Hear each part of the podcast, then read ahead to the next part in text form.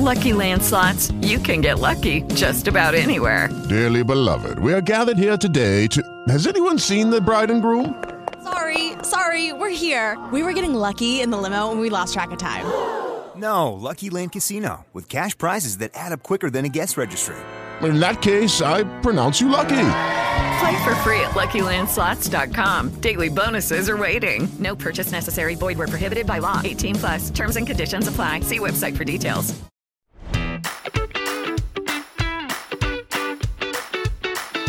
Buongiorno e benvenuti a tutti su Rassegnata Stampa, il podcast che ogni mattina vi porta le notizie della giornata senza filtri. Qui facciamo incavolare tutti. Oggi è lunedì 5 dicembre e dobbiamo parlare dell'amore che Meloni e Salvini nutrono per il contante, della candidatura surreale di Elish Line alla segreteria del PD, del tetto al prezzo del petrolio russo e tanto tanto altro. Bando alle ciance e ciancio alle bande, io sono Max, incominciamo subito.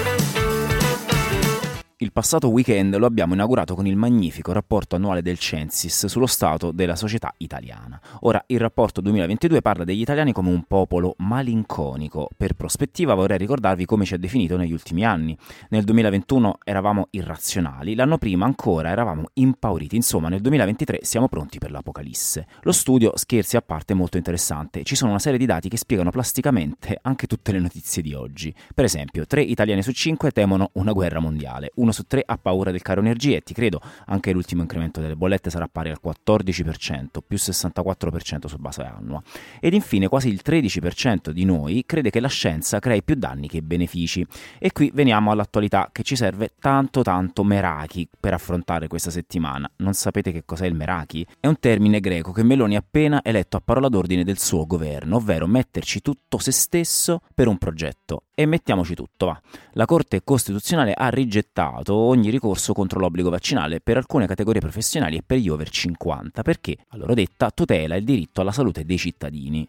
Mettiamoci l'anima in pace e pagate queste maledette multe da 100 euro. Continuo a pensare che non tutto si possa risolvere con una discussione meramente legale. Ci sono riflessioni da fare sull'opportunità di uno Stato che imponga vaccini solo ad una fascia di età e non ad un'altra. Sugli operatori sanitari invece non ho dubbi sia giusto farlo. Direte, già impone vaccini ai ragazzini, ma lì è una situazione diversa. L'obbligo è legato ad un altro obbligo, quello scolastico. Nel caso del siero anti-Covid, l'obbligo va a confliggere con un diritto, quello al lavoro per esempio. Non saprei, io sono trivaccinato e se mi danno l'ok me ne faccio altri 10.000 di vaccini anti-Covid, ma rimango perplesso o estendi l'obbligo a tutte le fasce d'età oppure mi pare un tantino incoerente. Detto ciò, ormai la sentenza è passata e si rispetta e questo non è scontato se al governo abbiamo un ministro come Schillaci che ha commentato la decisione della consulta così: allo Stato richiedere le multe ai Novax over 50 potrebbe avere più costi che vantaggi. Non avevamo capito che il vaccino si facesse per questioni economiche, un commentino assolutamente inutile, dato che sarà obbligato a combinarle comunque quelle multe. Però guardate, è sempre così con questi menestrelli del governo Meloni, strizzano l'occhio l'occhio all'illegalità e poi nascondono la mano. Pensiamo all'ultima di Matteo Salvini che intervenendo sulla norma che pone fine alle sanzioni per chi non possiede il POS per acquisti sotto i 60 euro ha dichiarato sono un liberale, ognuno deve essere libero di pagare come vuole, se uno vuole pagare 2 euro il caffè con la carta di credito è solo un rompipalle, a me piace ritirare i soldi dal bancomat, al di là dei fetish inusuali del ministro, colpisce l'utilizzo arbitrario della parola liberale perché lo è a singhiozzo quando pare a lui. Se parliamo per esempio di diritti civili, improvvisamente non lo è più. Peraltro ha appena dato del rompiballe l'80% degli italiani che effettua transazioni digitali sotto 60 euro. Ottima strategia che peraltro sta allontanando anche parte del suo partito, come sappiamo. Umberto Bossi ha creato una corrente all'interno della Lega, una corrente che fa gola a Letizia Moratti, neocandidata del terzo polo alla presidenza della Lombardia, che ha invitato il senatore ad aderire alla sua campagna elettorale. Ed in ogni caso le butade di Salvini sono tutte armi di distrazione di massa. Il governo non può realizzare alcuna promessa elettorale e la butta in caciara. Persino la soglia al contante innalzata a 5.000 euro è stata appena bocciata dalla Corte dei Conti e probabilmente lo sarà pure dalla Commissione europea perché non è in linea con il PNRR. Sulla faccenda è intervenuta persino Giorgia Meloni con un video in cui ha presentato la sua agendina di governo.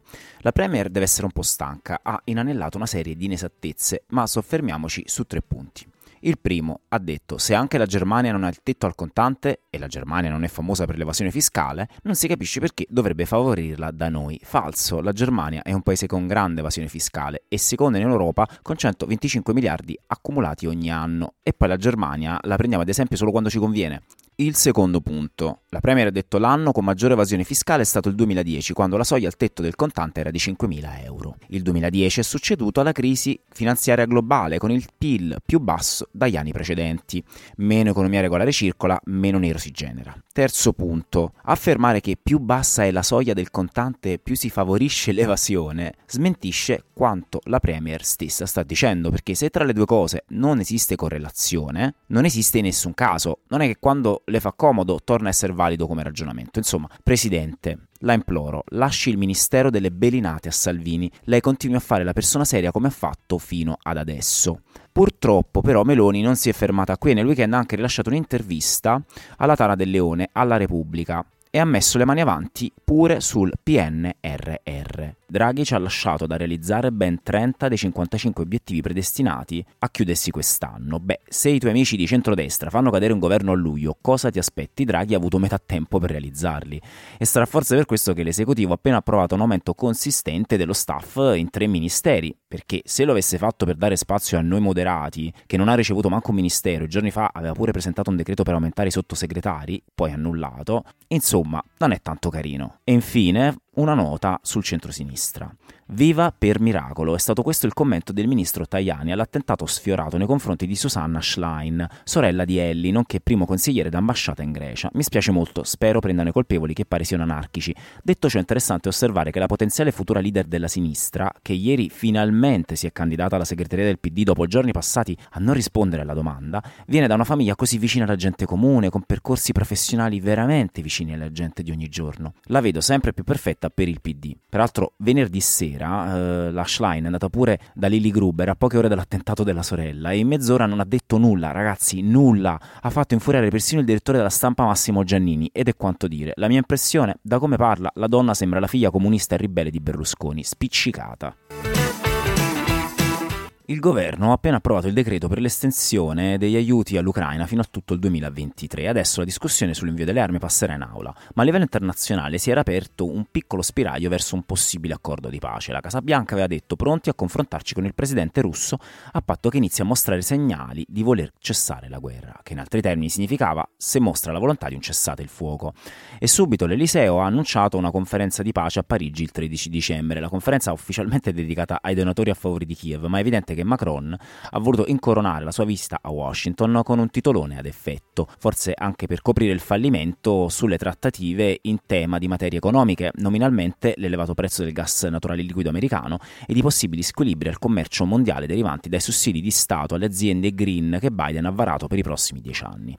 Lavrov, il ministro degli esteri russo, dapprima ha mostrato apertura, ha proposto un altro politico americano, John Kerry, come possibile interlocutore, ma poi è intervenuto il Cremlino che ha rifiutato le condizioni del presidente Biden, secondo cui le truppe di Mosca debbano lasciare il territorio ucraino prima di intavolare qualsiasi discussione e Putin ha persino rilanciato. Gli Stati Uniti devono riconoscere i territori annessi come terre russe. E poi, durante un colloquio con il cancelliere Scholz, ha detto bombardare le infrastrutture ucraine è inevitabile. Insomma, non diciamo più che vogliamo un tavolo di pace a Putin che questo ci impazzisce ogni volta. Legata alla questione ucraina e alle relative sanzioni a Mosca c'è la questione del tetto al prezzo del petrolio russo proveniente da navi imposto dall'Unione Europea. La soglia decisa venerdì è 60 dollari al barile. Questo embargo chiaramente creerà un collo di bottiglia della produzione, che potrebbe paradossalmente spingere le quotazioni del greggio in alto, a meno che l'OPEC Plus, di cui fa parte la Russia che respinge ovviamente la soia, non decida in futuro di aumentare l'offerta dell'oro nero, cosa poco probabile come potete capire. E infatti ieri l'organizzazione ehm, ha deciso per la conferma dei livelli di produzione già tagliati nell'ultimo meeting. In altre parole, da oggi facciamo parecchia attenzione ai prezzi della benzina perché da poco sono pure aumentati di 12,2 centesimi al litro come effetto allo stop parziale dello sconto sulle accise da parte del governo Meloni. Vediamo cosa ci riservano i prossimi giorni. Ora, il tetto europeo segue lo stesso meccanismo già approvato dal G7 e i paesi membri del gruppo ospitano la quasi totalità delle compagnie assicurative delle navi che trasportano petrolio, le quali ora non potranno più servire anche anche chi è esterno al G7 o all'Unione Europea. Questo si auspica crea un potenziale effetto a catena sul PIL della Russia, un quinto di esso dipende dal petrolio. Dico potenzialmente perché dobbiamo prendere in esame due fattori. Prima di tutto, dall'accordo rimangono fuori India e Cina, che continuano ad acquistare petrolio russo a prezzi scontati come se non ci fosse un domani. In secondo luogo, la Russia ha già messo a budget per il 2023 una diminuzione del 25% delle entrate derivanti dall'oro nero, una stima basata su un prezzo per barile di circa 70 dollari, non troppo lontani dal tetto. Ed è per questo che poi Zelensky ha definito la misura troppo debole.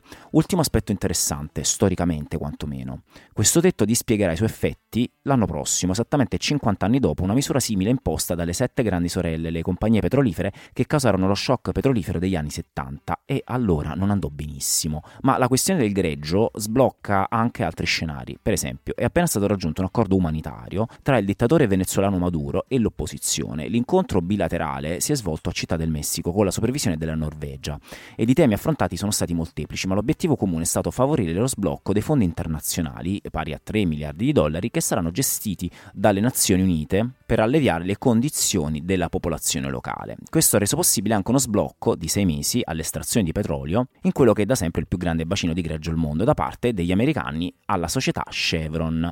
I profitti dovranno andare a ripagare i debiti che il Venezuela ha contratto nei confronti della società. Non solo il petrolio sarà tutto destinato agli Stati Uniti, che ovviamente in questo momento di mancanza di produzione sta facendo il suo personalissimo gioco nazionalistico. Non sorprende quindi che la Casa Bianca abbia sottolineato che finché i diritti umani non vengono ristorati a Caracas non ci sarà alcun allentamento dell'embargo, ma casualmente allentano solo quello che conviene a loro, ovvero l'energia. Noi ci lamentiamo di Giampiero Mughini che a Ballando con le Stelle venerdì si è chiesto in diretta TV nazionale ma di che razza è la nostra ospite, riferendosi alla concorrente francese Emma Stoccolma, ma il rapper americano Kanye West lo supera di gran lunga. Durante un'intervista con il cospirazionista Alex Jones ha dichiarato tutti gli esseri umani hanno qualcosa di valore che mettono sul tavolo, soprattutto Hitler. Vedo delle cose buone anche in lui, amo tutti. Qualche settimana fa l'artista aveva già pubblicato messaggi antisemiti sui suoi social e l'ha fatta così fuori dal balcone che persino Elon Musk ha dovuto sospenderne temporaneamente l'account dopo un tweet raffigurante una svastica intrecciata ad una stella di Davide. La motivazione? Incitamento alla violenza, che è contrario alle linee guida di Twitter. Ora, torniamo sull'argomento che ho toccato più volte. Demandare la libertà di espressione di un miliardario è pericoloso, perché in America esiste il primo emendamento, che quella libertà la tutela molto più che in Europa. E negli anni 70 ci fu il famoso Stokey Case, che sentenziò a favore di un gruppo neonazista di Chicago e della sua libertà di manifestare pacificamente sottolineo pacificamente. E siccome Musk si è sempre detto un assolutista del libero pensiero, il fatto che tutto dipenda dal suo capriccio fa paura. A prescindere che io pensi che West sia uno psicopatico, perché se si tratta di incitamento alla violenza non dovrebbe essere solo sospeso, ma bandito per sempre. Se non lo è, allora non poteva neanche sospenderlo, stando ai suoi valori di assolutismo liberale. E siccome è tutta una matriosca russa tra questi psicolabili, sapete chi è Alex Jones, la persona a cui ha rilasciato l'intervista Kanye West? È lo stesso personaggio, lui bandito per sempre da Twitter, che è stato condannato a pagare un miliardo di dollari in danni ai familiari della strage della scuola elementare di Sandy Hook, perché per anni ha spinto i suoi follower a credere si fosse trattato tutto di una finzione. Ecco, nel weekend questo simpatico figura ha dichiarato bancarotto proprio a causa di questa sentenza. Bella gente circola in America in questo periodo. Bene, anche per oggi le notizie dal pianeta Terra sono terminate. Se volete ci sentiamo domattina. Mi raccomando, iscrivetevi, mettete like e commentate. Fate quello che vi pare. Buona vita a tutti. With lucky landslots, you can get lucky just about anywhere. Dearly beloved, we are gathered here today to. Has anyone seen the bride and groom? Sorry, sorry, we're here. We were getting lucky in the limo and we lost track of time. No, Lucky Land Casino, with cash prizes that add up quicker than a guest registry. In that case, I pronounce you lucky. Play for free at LuckyLandSlots.com. Daily bonuses are waiting. No purchase necessary. Void where prohibited by law. 18 plus. Terms and conditions apply. See website for details.